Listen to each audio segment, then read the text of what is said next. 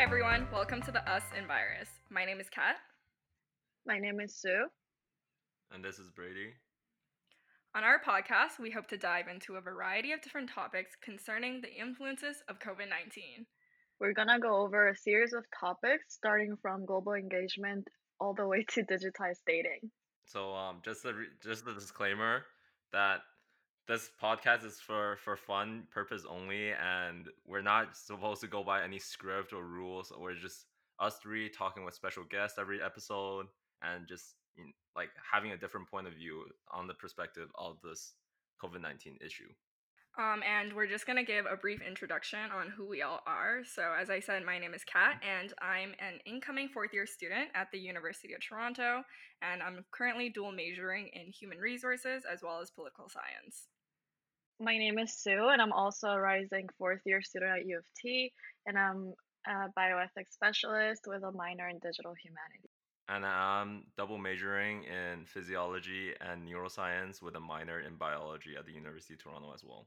Okay, so since this is our first episode, we thought we would dive into kind of a heavy topic, which is in regards to the competing views between Eastern and Western cultures when it comes to COVID 19.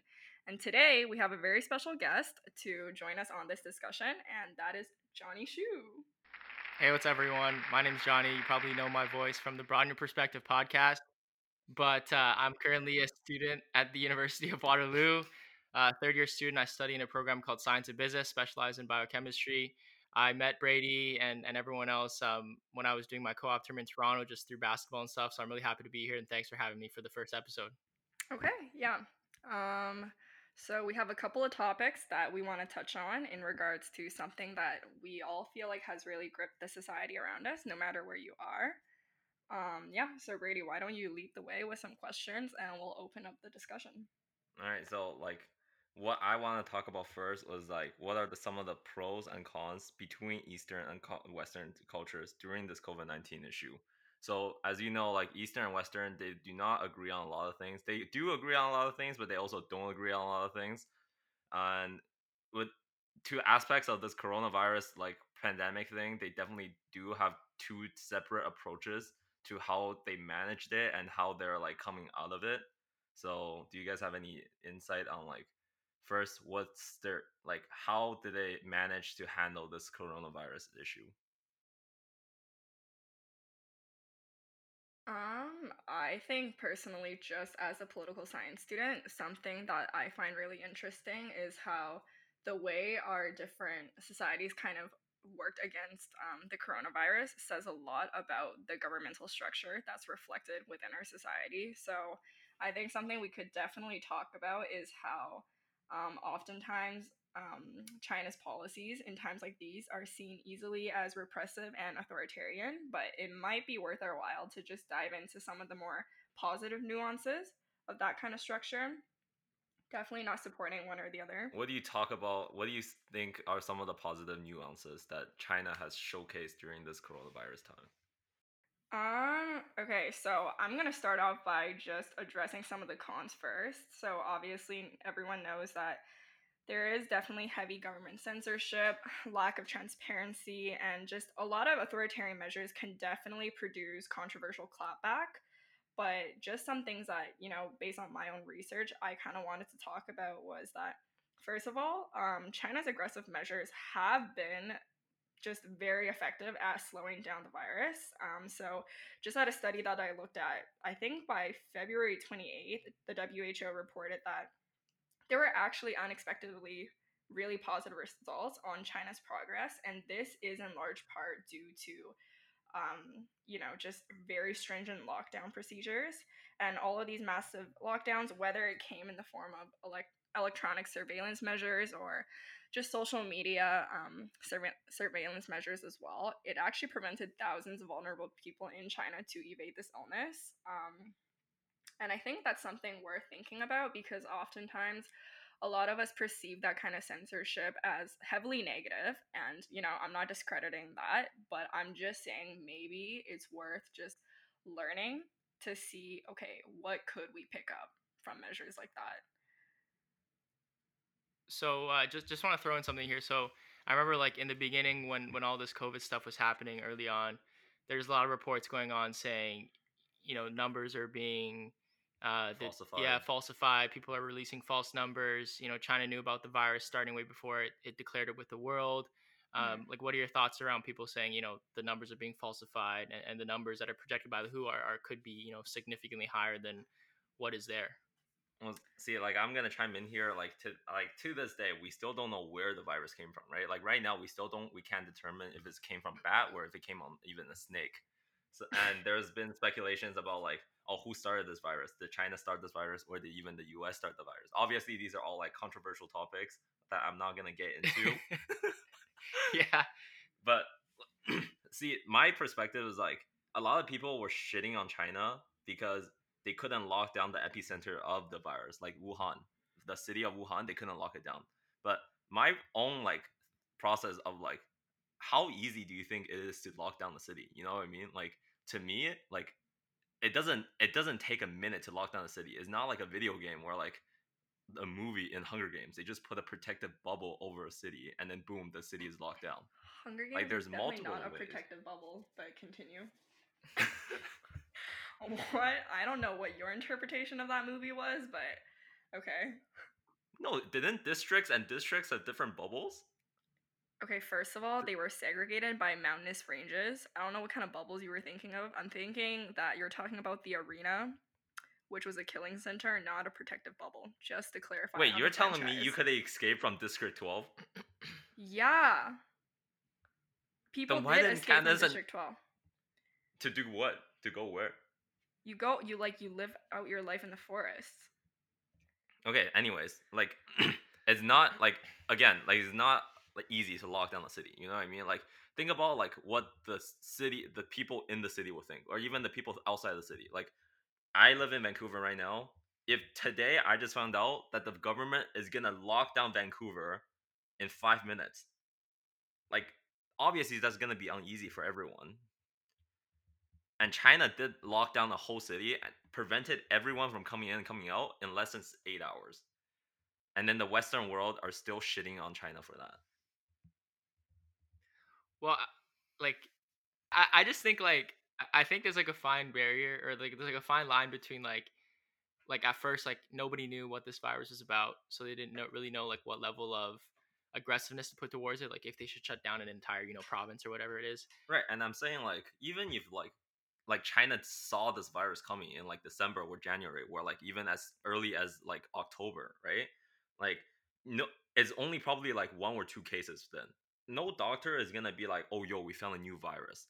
Between f- out of a population of like ten thou- thousands and ten thousands of like people in a city, and then they just found one unique virus, and they're gonna be like, we need to declare a lockdown. We need to declare a pandemic. Yeah.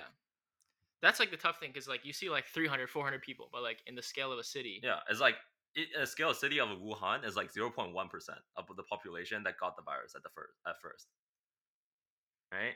But then if you take in three hundred to four hundred for a city of like Langley or Burnaby or Vancouver, that's like maybe like one percent or two percent. Then it's a big deal. But then I think in this case, is it the true number that matters, or is it more like the proportion the the numbers that matters?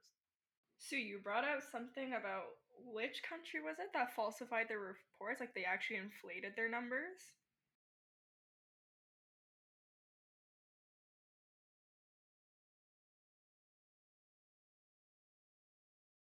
Oh, like for like from my like personal experience with this topic, like every time I talk to my mom, like who's like back in Chile, and like she tells me about how Chile is handling it, it's very. I think this is like a way to see how what China did is very like obviously very impressive. I don't know if impressive is a word for like having like locked down everything in like eight hours, but in Chile, for example, the government, um, well, Chile is like on the verge of becoming a developed country, but it's still developing. So when coronavirus hit Chile, which was very late, it was towards like February, March. Um, that's when the cases started appearing, and the government, I think it was last month, they chose to do a full lockdown of the capital city, and um, basically like you were not allowed to like go outside of your house without permission from like the city council or whatever. Um, and then because Chile was going through a lot of protests since last October, the government there were a lot of rumors and a lot of media touching upon the fact that the government was inflating the numbers of cases in Chile and in Santiago, like the capital city, in order to keep the people from coming outside from protesting because obviously like even though it is a western country like it lacks a lot of it has a really big like educational gap and inequality gap between like the population so um, a lot of people wouldn't understand how severe coronavirus was gonna be um, or they weren't exposed to like other countries going through it and so yeah like the government chose to inflate the numbers by like i think it was like a couple hundreds um because currently they're they have like over three three six thousand cases overnight so by doing that like it's very corrupt but with like the political system in chile like that's that was their way to like prevent people from going outside so it was like kind of like a lockdown measure I was just like, is that actually true? Like, did they really inflate it? like it's a lot of, Like it's like a who, really who is are it- like who who can you tell like it's like, like a when you rumor but that it's like very like, how can you justified confirm that is inflated? No, I'm saying if it's like, rel- if it, Yeah. okay, it's like, yeah, but like, no you exactly like do it's the like same thing rumor for like other like conspiracy theories out there. I'm not saying this like is a conspiracy theory, but like, yeah, yeah. But I've I've heard some like Yeah. pretty yeah ridiculous no no, no of uh, course conspiracy theories like from the state. Um, there was like one of my friends who was who was saying how uh yeah this is definitely I do not believe this whatsoever. I think it's just super funny. but he's saying how like the the United States government they had uh, surveillance cameras in the birds for drones, and all the birds uh, ran out of battery at the same time. So they invented coronavirus so people would stay inside so they could have time to replace the batteries. Yeah, That's like one of the many stupid ones I've heard. But anyways, sorry, continue. No, but like I Oh my god, just like touch on like how like how well like obviously okay like I'm I I think credits is granted when credits is due. Like you, you need to give a country credit when like they need they they deserve credit. You know like obviously I'm not like I'm not like a huge like communist guy and I'm like yeah fuck democracy. I'm like all the way communist go China. Like there's a lot of fucked up things that China's doing right now. But I'm just saying with this whole quarantine thing, right? Like I you gotta give them praise for like how they lock down the city. When they lo- when they mean lock down the city, like is like what Chile is doing. Like you can't go outside. Unlike like what's happening here in um, Canada or US, where you can still like scroll out, you know, like go watch some birds, go like exercise. No, like they put a barrier on your door and they just lock you inside. You can't get groceries, and you like someone a supervisor in your building comes and delivers food for you every day like this is not even like myth this is not rumor this is just like like i seen it happen because i have families in china that's that were in lockdown right like there's Yeah. no way like for you to just you know go out go start playing basketball in an east uh, eastern country like china or like maybe korea i don't know Yeah, like I was I was in Singapore at the time when all the COVID stuff was happening, and uh, like I was experiencing firsthand just how like serious they were taking it. Like I'm I, I can go into details later when we get to it, but like there was uh there would be like cops walking around outside, Yeah. And like if they spot you outside and you're not you're not supposed to be there, you, you don't have a face mask on or you're not going you know for an essential service, they just fine you like six hundred dollars like on the spot, like no questions asked, just exactly and compared to like you see everyone on the beach these days in vancouver or in toronto when there's like tens and thousands of people Um, gathered in sorry, Trinity I just Park. wanted to say, like, I think that's what Right? Sue's Like- point kind of was. I don't think she was offering us a conspiracy theory to like shit on the Chilean authorities. Like, I just wanted to defend her there. Like, I think you guys kind of misinterpreted what she was trying to get at. I think her point is that whether or not it's true, she's just highlighting that there are regimes out there who are capable of, you know, instrumentalizing corruption to their advantage during like times like these. Yeah, I agree. But like even even when like China is like to be praised now, like Western countries still shit on them. You know what I mean? Like there's still p- post that comes out comes in every day. It's like, oh, China's doing not good numbers. They're still gonna be shitting on us for. They're still gonna shit. Uh, they're gonna like increase the numbers, and their second wave is gonna hit China soon. Like the truth is, China was in lockdown early, late January, and all the cities are back to normal now. Like who who like what are the bad things being said about China right now? Okay, not right now, but like or like before. Like Aside before. from like the like the racist stuff. Not even racist stuff. Like you, you seen that guy that like everyone was sharing on Instagram those days, right? Who? Like there's this, there was this Wuhan supposedly Wuhan guy, quote unquote Wuhan guy, that was just sit, sh- shitting on the CCP for like not be able to lock down the city and like they don't treat their own like citizens right. Um, and even scholars have actually asserted that I think, quote, um, there are secondary, tertiary consequences of China's drastic measures. So, you know, you kind of have a variety of both just layman's opinions of China's measures as well as like academics. Um, because obviously, like authoritarian measures in times like these, they have their positive consequences, but they also have heavy like socio-political implications, right? Because in doing so, they're obviously infringing on some level of individual rights. And I think that's kind of where the controversy comes in. Because where do you draw the line? Like they have implemented a system where they can use WeChat Pay, which is basically like e-transfer here, and Alipay, another thing that like a credit card or service debit card service, if you like to call it, to track people's movement around their around the country.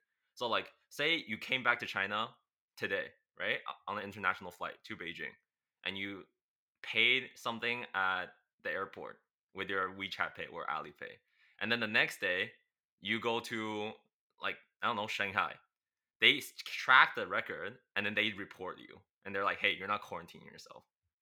Why do they have to do that? Why can't they just look at your phone GPS? Like, Uh, why are they tracking your WeChat? like, where did you hear that from? There's a study on it. But like, it doesn't make sense though because it it it's literally so much of a hassle to have to like go through WeChat and Alipay when they could just track your your phone GPS and know where you are. because some sometimes you don't turn on your phone GPS. It doesn't matter if you turn it on or off on your phone. Like, I'm sure the government can just. But that's spy on speculation. your- That's speculation. The WeChat and Alipay thing, like that's there's been a study on it. Like Kat has read into a study. really. I found it on a um it's um let's see. These two contributors, they're staff writers, they were talking about it in a study on Science magazine where quote they said Two widely used mobile phone apps, Alipay and WeChat, which in recent years have replaced cash in China, helped enforce the restrictions because they allowed the government to keep track of people's movements and even stop people with confirmed infections from traveling. Um, and quote, this is the dean of the Li Ka-shing Faculty of Medicine at the University of HK speaking. He said, every person has sort of like a traffic light system.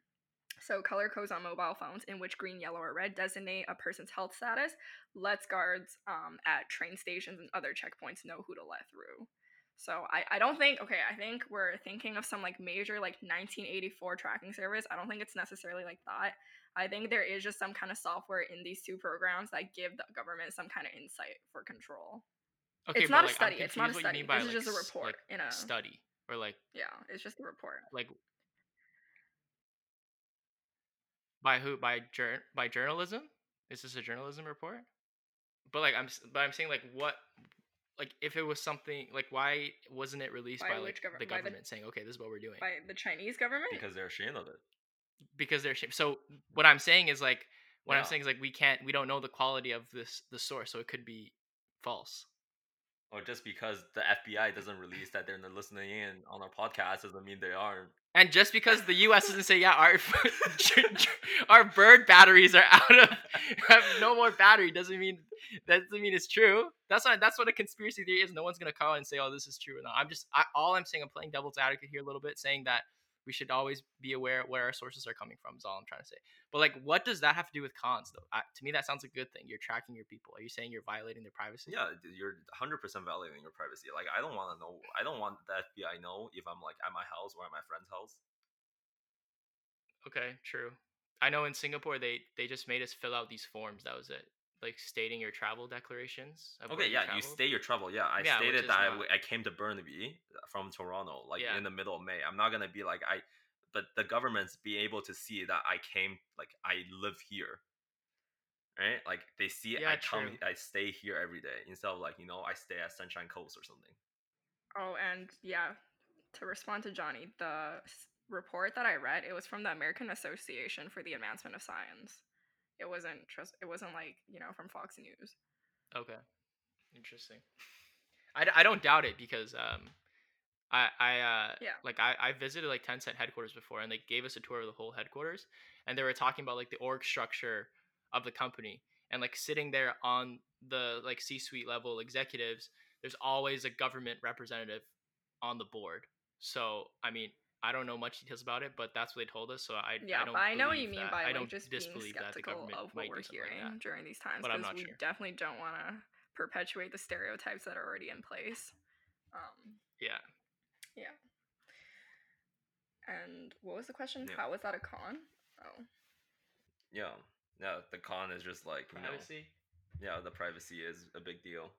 But like, here's a controversial question though. Like, at what point do you think it is right to violate on people's privacy for the better it's a big question. of the majority in terms of controlling the virus Yeah. outbreak? You know what I mean? Like, Yeah. because because with how contagious coronavirus is, you could have what a few hundred people not listening to what the government's saying, and their entire efforts be totally just yeah. rendered well, useless. Let's let the 'cause they travel and spread it bioethicist everywhere. address this first. Lead the way, Sue. I'm not well, I'm not a bioethicist yet, but um I don't know. I think I was just like looking up something because I remember um what my German friend told me and her opinion on like how Germany was handling everything. For example, um in Germany, Germany is like getting so much praise for how like they have been handling coronavirus and Germany has like one of the lowest like death I think it was like death rates or something like that. And so I feel like I was just reading like what Germany was doing and they followed Korea's um attempt to like handle all of like the coronavirus with regards to like tracking and testing. And I feel like for example if we look at Germany, um they stated like the government the German government stated that it was because the people trusted the government. So when it came to tracking, the people supposedly were trusting the government. So I and it led to like I guess like a positive outcome now.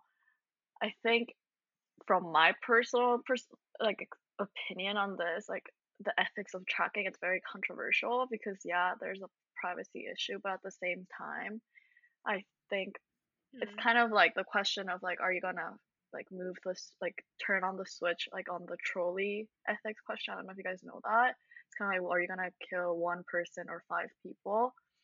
Um and i think it always comes down to most governments most people in general or philosophers or whatever are gonna be supportive of the common good and believe that if it's such like a pandemic like right now they will probably prioritize that. Um and we obviously like have some countries that have been doing that and like it's been working um but there's obviously like other countries are more i don't know if woke is the right word but like obviously they're gonna advocate for like their privacy more um like the us for example um i feel like then it's like a little bit more complicated but in general i feel like in an emergency state like right now um ethically speaking like i i, I would like to believe that they would advocate for like the common good like what's best for the country or like the most amount of people But I think like the question comes down to like for who is sending the order to track their citizen, you know? Like it's the government that's sending down the order who's telling telling like people to track Mhm. everyone. And when you're when you're in the government, like obviously like the president or the prime minister or whatever your dictator like calls a shot. And when you elect or you okay, you elect or like when the prime minister or like they were sworn in, like their duty is to protect its all people, all its pe- all its people, right? Like when you're sworn in as an American, like a U.S. president, you are like sworn in to like do good for the country. You're not sworn in to like protect every like you know each individual. Like you're looking at the big picture, right? Like when you're a president, when you're a prime minister, you're looking for a big Yeah. picture. And yeah like in theory like tracking is better uh, for the big picture but it just ruins personal privacy but during these times i think personal privacy should be like you know let down a little because we're in the midst of a pandemic. And It's not like regular times. But like I, I just think it's interesting how how on one aspect like how contact tracing is received in on two different fronts. Like for example, like Brady was talking about in China, you know, the government's talking about WeChat and tracking Alipay to, you know, figure out where each of their citizens are. Like that was treated as a con of like, okay, you're breaching on my personal, on my privacy. But you look at North America and you hear like, uh, I think it was like Facebook and or Facebook and Apple have come together to create a contact tracing app, and then everyone's like, oh my god, like Of, This like is the next ep- generation. this is the epitome of you know the human society coming together and working towards a common cause. This is so good for everyone. But it's like, what's the difference between the two? I don't. I, don't I, it's like baffling to me, like why people on one aspect's like, oh, this is messing up our privacy, and then it's like, oh, this is so good for everyone. You know, when they're both pretty much doing the same things. I actually took a class in second year that discussed this. It was a Southeast Asian politics course, best class ever. Highly recommend if you're a U of T. Um, where we basically talked about how the Western world just has an inherently negative perception of the governance in a lot of Eastern countries because obviously, like, it is authoritative in nature. It's quote unquote foreign, quote unquote like oriental, all of these things. Like it's just naturally seen as bad, like to put it that way. Like even in scholarly materials, like the way authoritarianism is viewed in a lot of Eastern countries is just it's a very black and white issue. Which, you know, especially for me as someone who grew up in China and then moved to a democratic society, like I think it's definitely more nuanced than that. There is no black and white there. And I think like to add on to Johnny's point, like what I'm trying to say is like the fact that you know just because like it's the same system just used in two different contexts and one is seen so positively whereas the other one is just absolutely shot on.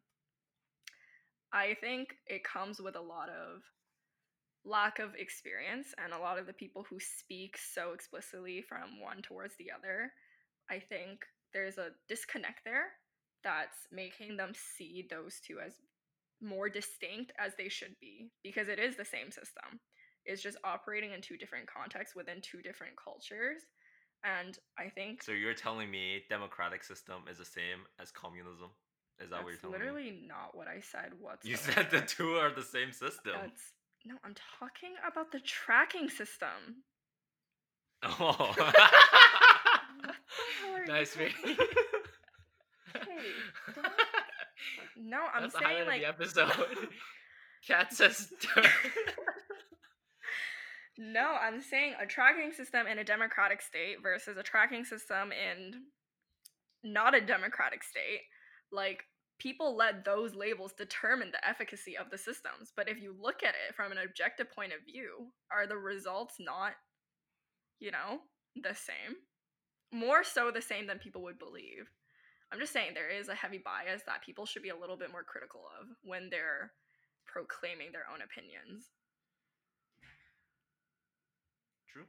Yeah, I, I don't I don't know enough about because I've never lived in China or anything, so I, I don't know enough to speak on that. But like, th- this might this might also be like another like controversial topic, or I might just be super naive saying this, but like, but I don't get the deal on why everyone is so concerned with like privacy. Like, oh, let, God. let me put some let me put some con- let me put some You're gonna context in it. Like, mail now. Broaden at broaden your perspective, guys. DM him right there.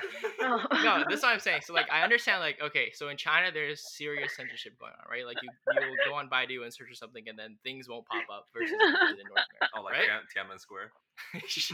Whatever you want to say, but like like the, you just get censored and if you you know send I don't know if it's true or not, but like, you send bad messages about leadership there, like you get a knock on the door from F or the government like the Yeah. next day, right? Yeah. yeah. like I have a problem with that when you you're being censored in terms of your opinion. But like in North America, at least like when we feel like we're free and we can voice our opinion and do whatever we want, like Yeah. I really don't think the the government is expending these resources to you know track the recent web page you just visited or look at the text you just sent your ex girlfriend or something like that. You because know, I think like the, the government's gonna get shit on by the by his like citizen if they do start when people start finding out they're doing it. but like why would they want to do that though? Like, does the government not have anything better to do than see what like porn page you just visited at like two a.m. in the morning? like I, I really don't understand what people's concerns like oh my god the government's gonna see i i watched this specific youtube video like what are they gonna do hmm like i don't get it you know what i mean like why is everyone so worried about like my privacy this my privacy that Okay, so as a recent reader of 1984, I will speak on that. Okay. I actually, like, no joke, I just read Orwell's classic. Um, I think Okay, well, to all the listener that doesn't know what 1984 is, is the one about the meme about the big. I'm pretty right? sure our listeners know 1984, but thank you for your explanation. what do you mean by violate like just peer and see what you're doing like if someone can just like anytime like the government can just go online and then see what you're doing at any time like on a like on your laptop or something like that is that what you're talking about like violating Um, what I was gonna say is like, okay, the big deal with privacy, at least this is just my own opinion, okay? I'm not speaking on behalf of anyone else.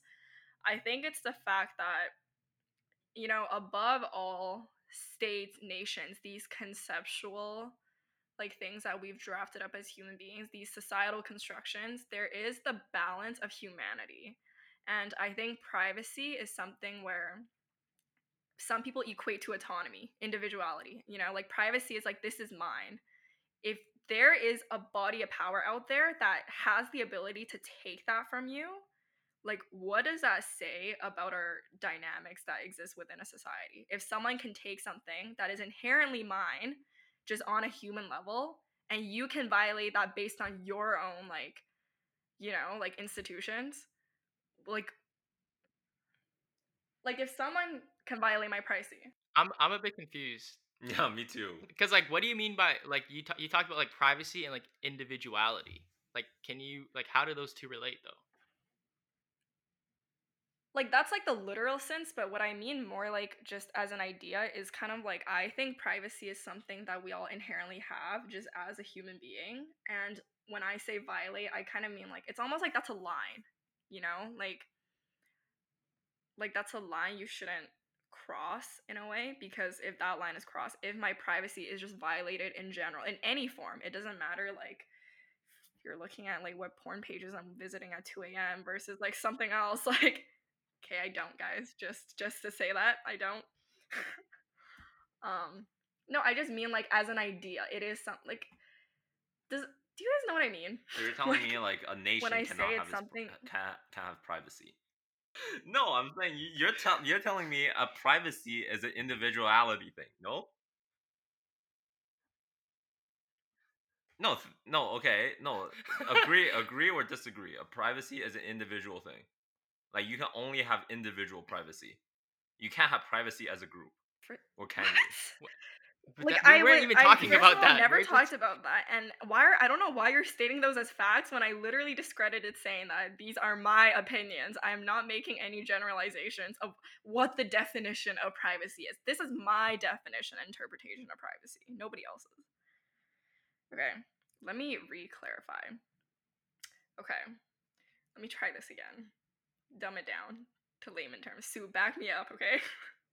We're the two art kids standing here, okay? We need to make our stands clear. What I'm trying to say is outside of state systems, outside of institutions, right? I think the biggest like the most important fundamental element of every society is humanity like the humanity component the people that make up nations the people that make up a country right it comes back down to the individual that compose what a country is. Are you guys following me? So, so like a country is it's all people. so you're you're talking about like the foundations of like libertism and capitalism pretty much. Like that's that's that's what it's grounded on right? Like yeah more like liberty and like you know you're your own being you know yourself well. It's all about you know what do you think about yourself yeah like john locke hobbes discussion like that's what i'm trying to get at. And like basically if you look at the classic philosophical works there's all of this talk where like what makes up the individual what makes someone autonomous right Okay. outside of the system that we exist in. And i think like violating privacy is basically tearing down that divide that lets a person be truly free. Like if we are in a democracy, the idea of of that is that every individual is liberal, every individual is free, you know? And if you're telling me that there's a body of power out there who can pa- cross that line, who can violate my pri- privacy if need be, then like that means I'm very much so in their system. I'm not truly a free human being. Does that make sense? Sue, back me up. Okay, so the just Yeah, like sorry, go ahead, Sue.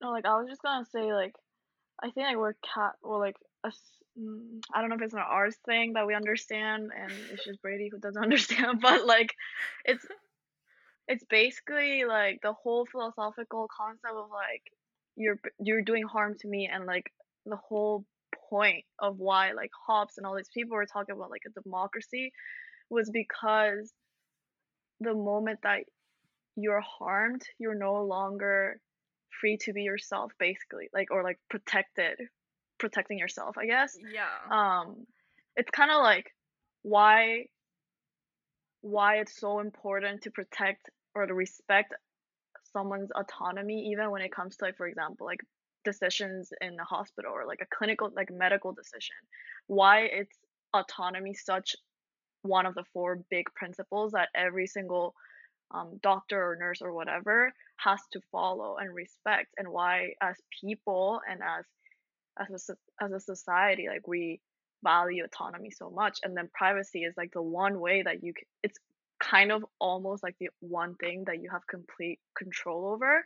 And the moment that someone invades that or like makes you feel like you can they can take that away you're no longer really truly an, an autonomous like free person Yeah, and I actually have the perfect example to like make it like to ground what I'm saying in just more tangible context. Like when people seize evidence for a court case, right?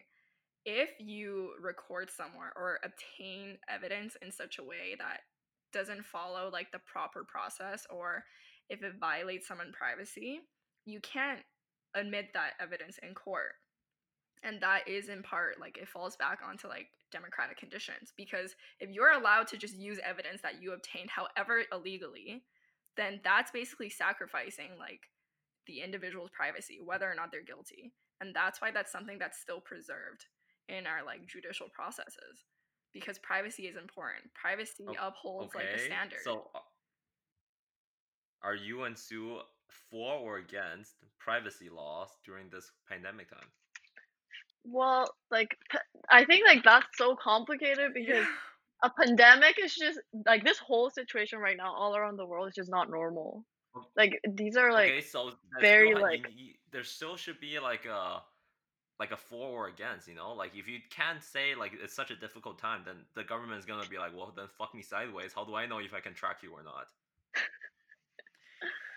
No, mm, we're not saying that this is us.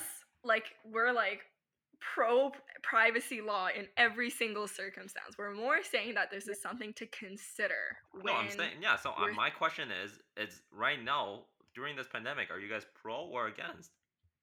I think to put it in context is more like, like yes, privacy is like individuality thing. Like, but for example, if there's a serial killer out there and you can track his phone, should the government be able to track it and use that to catch him? hmm.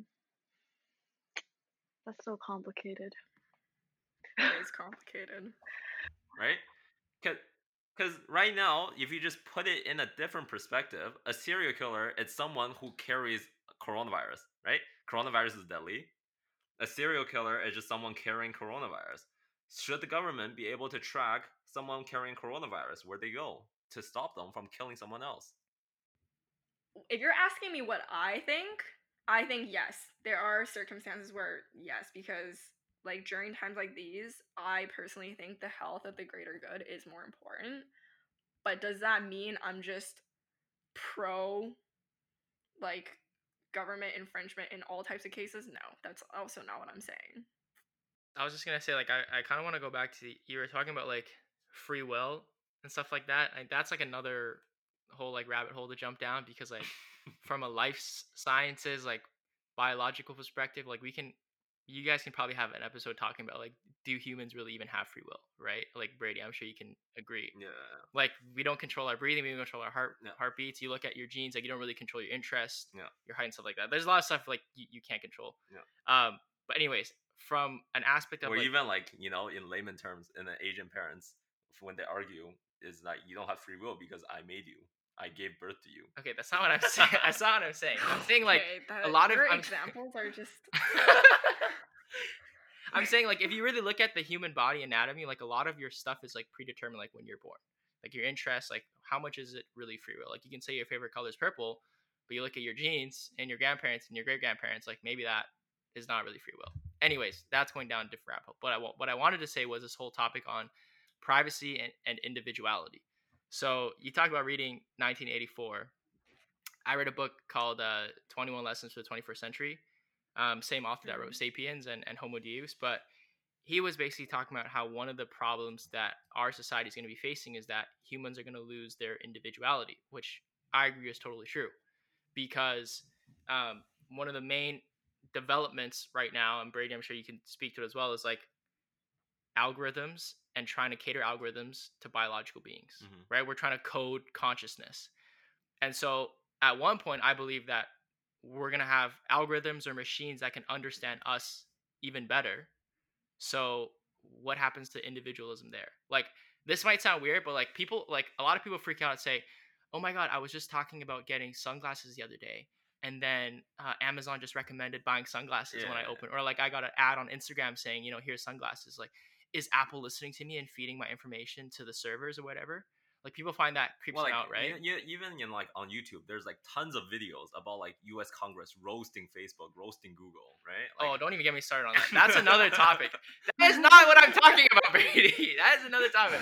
I'm saying like people are people are saying like, oh my god, like can Instagram really make better decisions than me in terms of my clothing choice or whatever?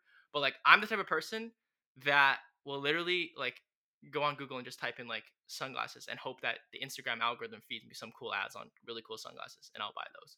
Because I believe that the algorithm knows me better than, than myself on in terms of like items that I like. Like you can see that with YouTube, with your Facebook newsfeed, your IG newsfeed, like everything as well. Like what happens when that extrapolates the level of like, you know, larger decisions that you make in your life? Then how does individuality and privacy work around there? Like that that might be interesting. Like I feel like this COVID nineteen pandemic is like a step towards that direction because would it not be for the common good if the government had these algorithms and these software programs that could make better decisions for humanity? You know what I'm saying? Like, at what point does that line get drawn? So it's like a very, very shaky thing. And I feel like when we get to that stage and humans start losing their their individuality, the the political system we've been living in since you know World War II of of like liberty and capitalism and, and all this stuff like that is is going to change and there has to be a new way to uh you know do things anyways but the facebook thing brady that's a that's a different thing that's like like are you talking about the videos on congress where like there was like some judges grilling mark zuckerberg saying oh you allow trump to post whatever he wants on facebook and just throw unlimited funding towards spreading no, false no, messages no. It's more like like they they show a phone and they're like, can Google track with me walking here to walking over there, right? oh they for sure they can But like, and then Google CEO, I forgot his name, but he's like, you need to turn it on, and that's another like, like you need to turn turn on the service, and then we have a service that can do it, yeah and then, and then there was another talk. I think there was another Congress thing that said, like, if you search up Donald Trump or if you search up idiot, a picture of Donald Trump shows up. That's so that's an algorithm thing, right? yeah Yeah. So like, what? It just you know what What? I don't want to jump on. I don't want to talk about fucking U.S. Congress and uh, Facebook and Google. Okay, I'm sorry. How is all of this related to COVID again? You guys lost me around like 13 minutes ago. well no we're just talking when we About talking privacy, privacy and then individuality and then yeah I mean, But mean, anyways, back honestly, to I feel COVID. like just. Oh, okay. What? wait say what you want to say No, I was just, I was just gonna say like, just for myself, these questions are honestly beyond me. yeah me too Well, I mean, I guess this is like that's what like this whole podcast is for, right? Like we have like we have someone that's from life science, we have someone that's in social science, and we have someone that's in bioethics, and one person's from China, one person's from Taiwan, and one person's Chile Korean, right? Chile Korean. okay, Chilean Korean. I like chili Korean. Like there's just so many perspectives on the topic, and that's like it gets the listeners to like think, you know, like when they're eating dinner or when they're just like enjoying like a run or something, they think about these topics and they can actually have some like their own thoughts, get their brain. You know, oh, there's another actual very controversial topic I want to uh, bring up. So I was listening to uh, Patriot Act, Patriot Act about uh on Netflix, which is like Hasan Minhaj, like he talks about like some controversial things. And there's this COVID nineteen episode, and he brought up the fact that Trump actually got the first COVID nineteen briefing about this like whole like issue about this new virus in early January, and he didn't do anything until March. So like Okay, I feel like that's getting into conspiracy theories. that's not no no that's not conspiracy. That's like like it's been a We're literally just spreading conspiracy theories at this point. Like, people are gonna like jump around through this podcast. They're gonna like click on you know 12 minutes in. Kat's like uh, democracy equals communism, and then they're gonna jump the next one saying U.S. government surveillance birds created COVID 19 and all this stuff. Okay, fine. Okay, fine. Next, like my next uh, question would be, will the next pandemic be better or worse between the Western and the Eastern countries? Whoa. Before we get into this, can I just say it's really cool that like COVID has been able to bring the human race together as a whole. Like we've never had the entire human race focusing on one solution, which is the COVID vaccine, Mhm, right? yep. Like in Yeah, In my everyone lifetime. is like going, trying their hardest to fight. Everyone's trying their hardest to like, Yeah. you know. And it's cool the to see like how fast we can advance technology and everyone is Yeah, focusing on one I topic. agree. So I that notice that's that. cool. Yeah. Before we go and split it into like east versus west. Yeah. Just wanted to say that out there. Yeah, no, that it is. I definitely agree. Like some people have even said, like even though 2020 has been absolutely tragic in every single way possible, it's also just highlighted so many important issues that I'm glad, frankly, that as a society we're finally faced, like forced to confront. I feel like in a way it was coming at us. Like I would not like I'm not trying to like give like a religious view or anything, but I feel like in a lot of ways, like this whole pandemic was like a slap to the face, like to every single human on earth about so many things and like to a certain extent, like with all everything like changing in the world, like everyone just kinda like like going like farther apart from each other as a society as like as everyone in the world and i feel like this just kind of brought everything together in Mhm. every way um Yeah. so yeah i think it was like meant to come eventually Okay, what the fuck? Well not i'm not talking about the pandemic i'm i'm talking about like something that would like kind of bring everything back to like Like obviously nobody wants this pandemic, but now that it's here, we're Yeah. glad that humanity is progressing forward. That is her point. okay, so yeah can we talk about my t- question now? yes So who's gonna answer it? Like which like what have wait what was your question my question is will the next pandemic well, well first of all will there be a next pandemic For sure, there's gonna be a next. One. Yes Absolutely. why because like we already learned from our mistakes this time now we can just lock down the city in two hours now why would there be need to be a pandemic Because Literally nobody said we can just lock down a city in two hours now. well like no now we know that locking down a city within seven hours is not even good enough right now we can even shorten it later uh, earlier but that's like not how these things work. and also I think you have to factor in like human ignorance to a certain level, right? Like like Bill Gates gave a TED talk like five years ago that outlined exactly how COVID was gonna spread. Like Mhm. exactly. Got like millions of views. Nobody was prepared for it because we're like, oh, it's never gonna happen. But like statistically speaking, every so often there's always some sort of pandemic that Mhm. hits. Spanish flu, Mhm. stuff like that always happens, Mhm. right? So I'm sure in the future, whether that be in our lifetimes or like, you know, whatever down the Mhm. line, like there's definitely gonna be another pandemic for sure. Because hmm right? So so w- when okay so when the next pandemic hits who's gonna be more prepared for it what kind of question is that? I don't like I am definitely no prophet. Like I have no ability to speak on the behalf of entire countries and governments. I'm not about to say, ah, yes, Canada is gonna be number one for sure. Like, mm-mm.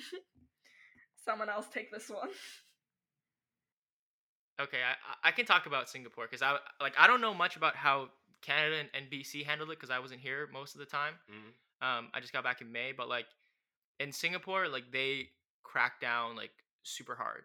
So it was like a progressive phase one, phase two, phase three kind of sort of implementation that they're doing. Probably because they were hit um, hard by SARS earlier, prior. Mhm. So they kind of were ready for something like this to happen. But I remember it started off by you know every student having to record their temperature twice so Mhm. nus passed out these thermometers and everyone had to fill out their temperature twice and record it to like this online system Mhm.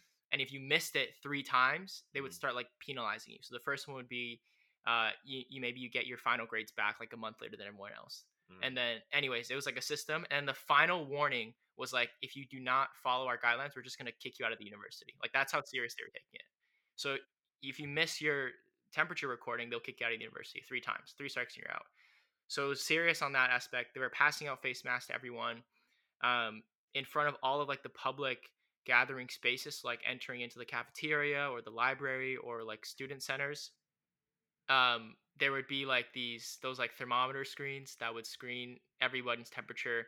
If you didn't have a sticker signifying like your your temperature and you didn't have fever, you weren't allowed into the facility. They would reduce the seatings. So it started off by you know they would take chairs out of the library. So uh, there would only be like 50 chairs on a floor, so only 50 people could be allowed at a time to you know prevent large gatherings. If you weren't a student, you weren't allowed on campus. Um, classes larger than 50 were all online, and then from there, kind of progressed slowly they even started you know kicking people out of residences so if you had if you were a singaporean native and you and you lived in singapore but you were on campus living in residence you would have to go home. So they would only let like international students or phd students stay on campus to limit the amount of people that was actually there. Um, but they were taking a bunch of measures to you know kind of prevent the spread and, and take like precautionary concerns. Like i remember one time back when they were still hosting classes of you know 50 people or less there was one professor got tested positive for covid in an entire building and they just shut the whole building down and like thoroughly cleaned it for like a week before they even reopened it. But they were taking it like super super seriously. And so i'm sure the next time a pandemic comes now that they've been through it you know a second time but a much more serious problem i'm not saying singapore handled it handled it perfectly because obviously they had like a big outbreak with the foreign dormitory and those workers. Different scenario though because you've got all these people crammed in one space um, and not a lot of resource put towards you know protecting those communities. But uh, i'm sure like in the future they will have you know rigorous procedures or implementations in place. But um, i felt like they handled it pretty well. I, I may have also just been on like a super high of being on exchange and not caring at all about catching covid-19 because during the pandemic i was having the best time of my life like just flying everywhere like no regards like going to all these places.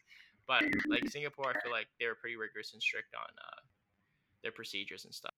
I remember, yeah, no, my friend was also at NUS at the same time as you. Um, she talked about how like when she tried to go clubbing, like you know, bouncers were just they had like thermometers with all of them, and every time, like ev- even if you were slightly above the average temperature, no, not allowed to go inside. Yeah, I remember uh, there was one time we were in line to like get into a club, and like the bodyguard would like scan my temperature, and it was like 36.5. And he's like, sorry, you're gonna have to wait five minutes, and we're gonna have to check your temperature again before they let you in. So you'd have to like be like under a certain temperature Yeah. to let you in. But the guard was literally like, yeah, just like wait five minutes. Maybe you're too excited, you know, walking up here. It's like hot outside. Like just wait five minutes for your temperature to go down. Maybe you and my friend went to the same club. I think he said the same thing to her, something along those lines, and was like, "Yo, just have a glass of cold water." Yeah, I was like, it was it was so funny, and like, but like in the beginning though, like we were all like freaking out. Like me and my roommate, um, he was from he was from the UK, and he he was like super, you know, on top of the news and seeing everything, and like in our in our dormitory, uh, he saw like somebody get carried out in like a stretcher, like an ambulance had carried someone on a stretcher down the elevator. Mhm. And he was like, "Oh my god, like he's got COVID and they're transferring to the hospital." and so for like the next like week, we were so scared we wouldn't take the main elevator. We'd walk all the way to the end of the hallway and take like the service elevator for like the firefighters for like the next like two weeks Wow. because we were scared of catching it. No, I think Singapore did a good job on it because as I mainly think is because they were a small country, right? Like Singapore is not the biggest country in Asia. Like if y- It's you- tiny, bro. yeah, It's it's like a city. Yeah, it's like Yeah. it's like the size of Vancouver. Probably small. Yeah, yeah, no, Right? not smaller. Probably the size of Vancouver. Yeah, Yeah, right. it's small. like if you, you like think about how dramatic or drastic this would have been if they put the, implement like Singapore's measure on China, Russia, Canada, or US, right? You can't. You can't just st- suddenly start handing everyone free masks, t- handing out everyone thermometers, and telling them, "Oh yeah, to record your temperature and upload this," right? Wait, like what what was the conclusion of that? like just that yes, there will be some countries that are better prepared, but inevitably because everyone is under different circumstances, there will still be countries that are unprepared. Is that what you're trying to say? Yeah, Yeah, like Yeah, it just. I mean, I think that basically sums it up. like I think it's just gonna be hard for like countries that as big as US, as big as Canada, Russia to contain a pandemic, right? Like all these countries that has contained that praises that they contained it, like for example Taiwan, you know, praise that they have low COVID nineteen numbers. they do. But they do. But they're they're the not s- a- That's not a praise. They literally have. They're literally one of the best controlled countries in the world. right because they have a small country. Okay, country size does matter, but like I feel like what's more important is the way that they've organized themselves and the way that they they've taken their measures. Right? Like, sure, like this, like Singapore is you know super small, so you can just logically say it's easier to handle. But I would say like Singaporeans are pretty like I don't know, obedient is probably not the right word, but like they take like their government's word like very seriously, and Mhm. they, you know they they listen to what the government says. We had the circuit break where no one was allowed to leave, like nobody left. You didn't have people rioting in the. Okay, I'll tell you for one thing, you did not see people in the street rioting, saying protesting their free rights, saying you know I'm not gonna quarantine at home. You did not see that in Singapore. I bet you didn't see that in Taiwan or in China. Mm-hmm. I'm just gonna leave it at that. Um, like I think that's that's the difference between Eastern and Western culture. No, like Western culture, like they they publicize, oh yeah, like everyone deserves to know what's going on, and then but then that gives everyone the chance and the right to be like, hey, like these numbers don't make sense to me, right? like the premise of western countries a lot of western countries is that they are individualistic societies whereas most um, eastern a lot of southeastern asian countries are you know they're collectivist countries like that's literally just what it is i did a study like back in grade 12 examining like the implications of these kind of foundations and some things that come out of it is like when they're like when there are threats against the broader good in a lot of collectivist countries, there's a greater sense of communal responsibility and collective action to combat things like this. Whereas, obviously, the reason we see protests that are anti lockdown, anti quarantine, it's because people are very, very passionate about their individual rights. And yeah, like, I think it's kind of interesting how even during like a pandemic, you can see these things play out. I also kind of want to bring up something as well that's like kind of ties into like the individuality and like deserving to know the truth and stuff like that.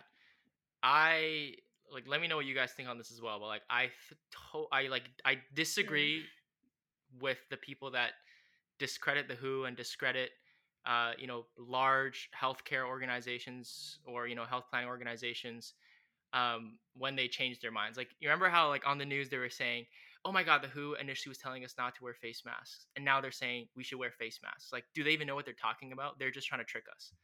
I disagree with people that say stuff like that Mhm. because the premise of science is we take what evidence we have, we have a hypothesis, and we test it.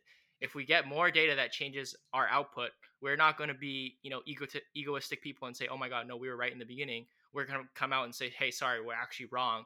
The evidence states that face masks actually do prevent the spread of COVID nineteen. I I disagree with people that say like, "Oh my God, like you know, mm-hmm. these people are changing their minds. Like we can't even trust them at all." That's just the premise of what science is about. Like I don't know what your guys' thoughts on that are. Like I think the science aspects of this like issue is just more like like you guys everyone's got to know this is like it's called novel coronavirus, right? It's a new strand. Like no one has ever seen this strand before. It's not like a recent like influenza flu or like the the, the common cold, right? Like no one it's called novel for a reason. Like back in like January, like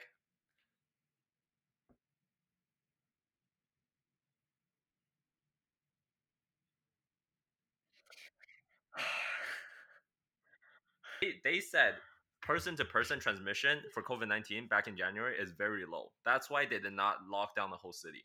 And then it turned into very high. And there was even, I don't know if you guys heard about this or like, th- this is why like everyone started wearing face masks and goggles on the street because during a period of time they said you can they can transmit through eyes. Okay, there we go. I'm recording now. Wait, it can still transmit through the eyes though, right? I don't know. Can it? I'm yeah, pretty so sure like it can. it, it's only so like what I watched this thing about it, and basically it's if you touch your eyes or your nose or your mouth, um, that's why you have to wash your hands. That's like the what how it would get transmitted to your eyes. It's not like you just look at someone with coronavirus and you'll get it. It's like if you touch your eyes, you'll it's that's how it like gets in. Okay. yeah, or if well, someone sneezes and it gets in your Yeah. eye. Okay, but Okay, you just never, cough, so I'm probably getting it out. nevertheless, like we're having new discoveries every day, right? Yes. Like that's why the WHO didn't used to say, yeah, wear face masks, but now they're like, oh yeah, now we wear a face mask because it has may, may might have mutated to a new strand that is highly transmissible, right? So like, don't discredit any scientific research right now, except for like when Trump says we're gonna inject fucking hand sanitizer into your bloodstream. no, when he said drink uh Drink hand sanitizer. Something- Yeah, No, no, he said Something No, he said, like, it was like drink bleach and then the CDC got like 10 calls across the country saying people that got toxicity from drinking bleach cuz someone said you have to do that to cure yourself of COVID. Yeah, and he like and Trump is like a huge like discreditor of co- uh, of WHO right now. Like he's just, he's just like oh like who is not doing a good job? Like give give it to us, give it to the U.S. and then we'll be able to do a better job. Like I'm just saying like don't listen to like people like Trump during these times because Trump at the end of the day is a business person, right? But weren't you the one that just said like presidents are sworn in to protect the majority of people? Okay, so what so what are you telling me? I'm I'm do you want me to overthrow Trump right now? I'm just I, I I'm just saying you said that and a little bit ago. Right. And I think Trump, in a way, it's protecting his people right now. Oh, it's God, giving watch people what you say. hope. Please tread carefully.